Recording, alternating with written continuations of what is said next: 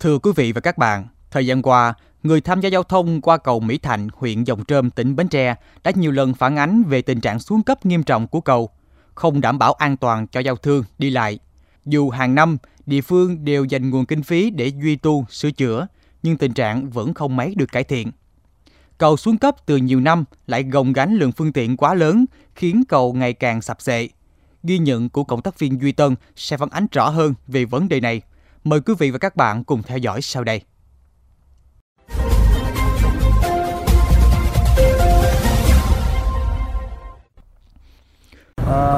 Thì nói chung là mình cũng hay đi ngang cái cầu này. Cảm nhận của mình thấy thì khoảng thời gian gần đây là nó xuống cấp rất là tệ luôn. Nói chung là nó bị tệ lắm, mà thấy lo nhất là sợ mấy bạn nhỏ đi học đó, mấy bạn cấp 1, cấp 2 đồ á. Mình người lớn thì mình đi xe này đỡ, nhưng mà mấy cái xe điện á thì mình cảm giác nó rất là nguy hiểm luôn. Hai bên thành á thì nó thấy nó tọc hết rồi. Mấy cây nó gãy hết rồi, mấy cây thanh ngang nó gãy hết rồi, đâu còn gì đâu. Mấy bên kia thì nó còn tệ hơn bên này nhiều. Đó là nỗi lo của anh Nguyễn Thanh Tú khi hàng ngày phải lưu thông qua cầu Mỹ Thạnh, nằm trên đường liên xã Phong Nẫm, Mỹ Thạnh, Thuận Điền, Sơn Phú, huyện Giồng Trôm, tỉnh Bến Tre. Theo thiết kế, cầu có tổng chiều dài toàn tuyến gần 297m, trong đó phần cầu dài 54,7m, mặt cầu rộng 2,9m. Cầu có 3 nhịp, tỉnh không thông thuyền cao 2,5m, lan can làm bằng sắt tráng kẽm.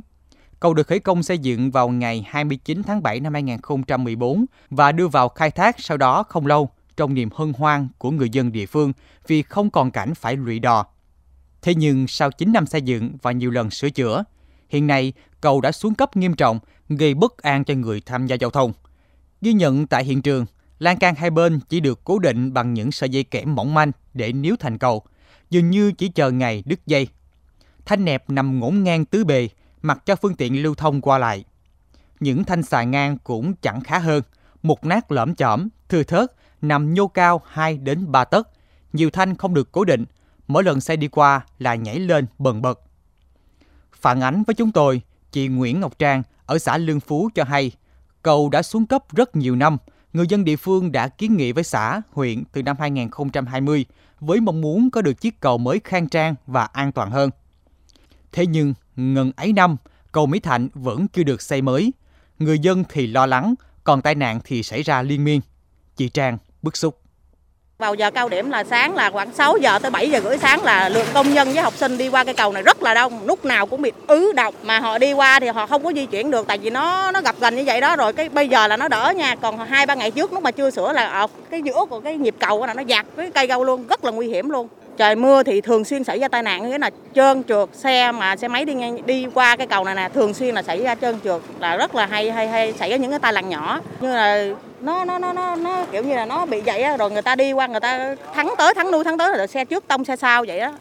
Rất là ấy, mà cái cầu này á, là cái trục đường chính, ở trong đây là bao nhiêu ấp bao nhiêu xã để đi qua cây cầu này nè, khổ sở cho những người già, người ta đi xe qua đây người ta không dám đi, người ta dẫn bộ từng nhịp một, rất là khổ luôn. Đây là em thấy nó là bình thường chút xíu, 2-3 cái xe tải đi ngang qua là mấy cái cây mà thành chắn ở bên cầu là nó dạt ra giữa cây cầu luôn á.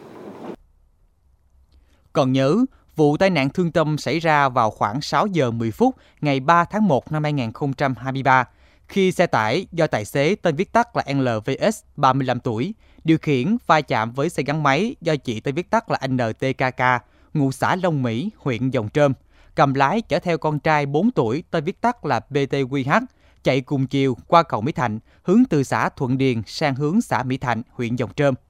Khi đó, bé QH ngồi phía sau bị lọt qua lan can cầu, rơi xuống sông Bình Chánh, một nhánh của sông Hàm Luông. Thấy vậy, tài xế S liền nhảy xuống sông để cứu bé trai. Tuy nhiên, thời điểm này, nước chảy mạnh nên cả hai đã bị nước cuốn trôi và tử nạn. Người dân địa phương cho rằng mặt cầu quá hẹp, lan can lại không chắc chắn là nguyên nhân dẫn đến vụ tai nạn giao thông thương tâm này. Sau vụ việc, Ủy ban Nhân dân huyện Giồng Trôm, đơn vị quản lý cầu đã cho lắp rào chắn bằng lưới B40 hai bên lan can để đảm bảo an toàn cho người dân khi lưu thông qua. Tuy nhiên, người dân nơi đây cho rằng đó chỉ là giải pháp tình thế, bởi thực tế cầu đã quá tệ, cần được sửa chữa, xây mới.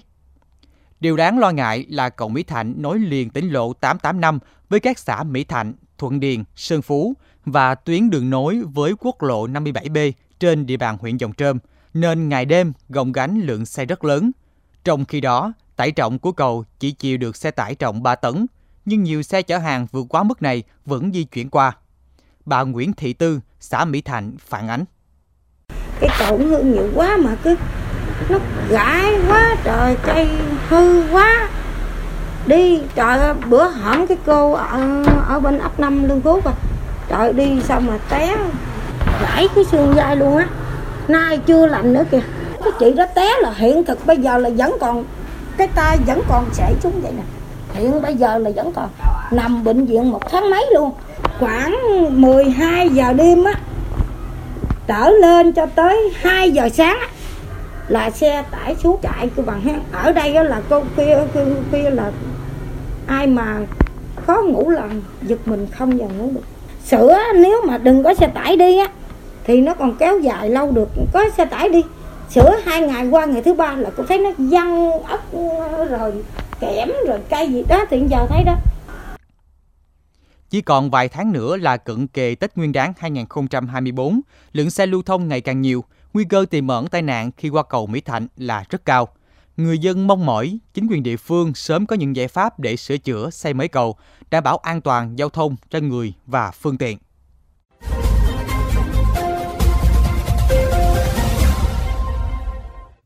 Thưa quý vị, đến đây thời lượng dành cho chuyên mục Kết nối Mekong xin phép được khép lại.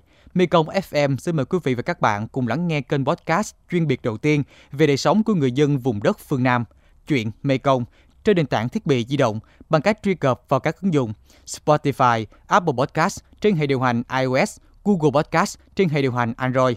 Sau đó gõ từ khóa Chuyện Mekong. Cảm ơn bà con và các bạn đã quan tâm lắng nghe. Hiền Công xin chào và hẹn gặp lại.